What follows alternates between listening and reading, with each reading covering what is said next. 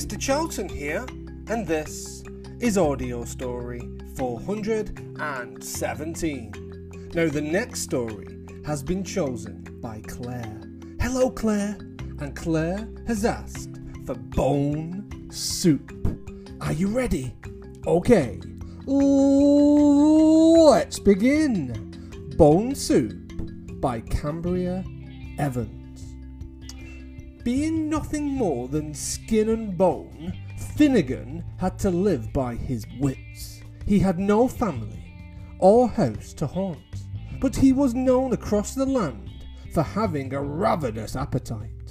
Everyone knew that wherever Finnigin went, he always brought his eating stool, his eating spoon, and his gigantic eating mouth. Finnigin had an eating stool, an eating spoon, and a gigantic eating mouth.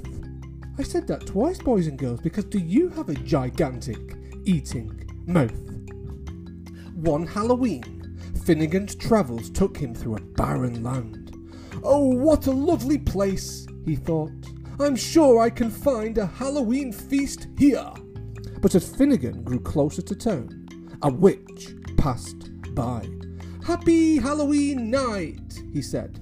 Do you know where the feast is? The witch took one look at Finnigin and quickly flew away. There was a poster in the town.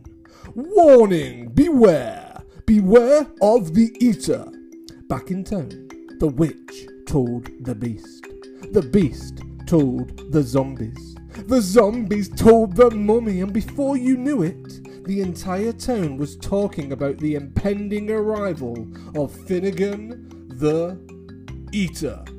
Here comes Finnigin! We don't need a big mouth like that! We have barely enough food for ourselves. I've heard he's worse than a plague of locusts. But who is Finnigin? In a panic, the witch booby trapped her jars of eyeballs. The beast locked his bat wings into a cupboard. The zombies put their frog legs in a cellar. And the mummy uh, decided to do something very strange. She put all of her creatures that she liked to eat inside the toilet bowl. Very strange indeed. When poor, ever hungry Finnigin came to town, he was surprised that it looked empty, but even more surprised that there was no feast. So Finnigin knocked on the witch's door first. Could you spare a bit of food? he called out. I have nothing for you! the witch shrieked. Next, Finnigin tried the beast's door. Could you spare some wormy cheese and bread for a simple traveller? he asked. A simple traveller? I know who you are. I have just enough food for myself and none to spare.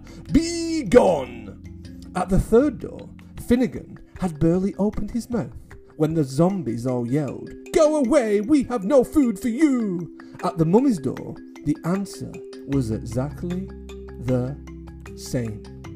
And so he went through the whole town, knocking on doors and windows, but nobody, not a body or soul, had any food for Finnigin.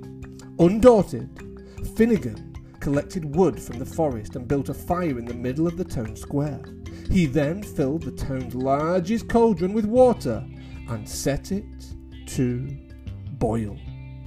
After waiting a time, Finnigin opened his cloak. He took out a magnificent piece of bone, so old that the edges were dry and splintered, and with a toothy grin, he dropped it right into the cauldron. Finnigin stirred the mixture. Bone soup is what I make, a magic bone is all it takes. Boil it long and add some spice. Boon soup, boon, boon, boon, boon, boom, boom, boom, boom, boom. He continued singing, but he couldn't quite get it right because he was so hungry. So he tried again. Bone soup is what I make, a magic bone, bone, bone. He still couldn't do it. Oh, he had to set himself. This was very, very important. Bone soup is what I make. A magic bone is all it takes. Boil it long and add some spices. Bone soup tastes so very nicest. he finally managed to do it. One by one, the town's creatures opened their doors and walked towards Finnigin and his fire. What are you singing about? What are you boiling? What dry or bone are you using? Finnigin smiled. Well, then I must not be a ghoul, for I am making such a soup. The little werewolf crouched at Finnigin's side. I've never heard of bone soup before, but I think I will like it. In some places I have travelled, bone soup is considered a delicacy. It is delicious, Finnigin explained. Besides, this is no ordinary bone. It is a magic bone. He tasted the broth again and sighed. Oh, if only there were some eyeballs. With eyeballs, the soup would be very tasty.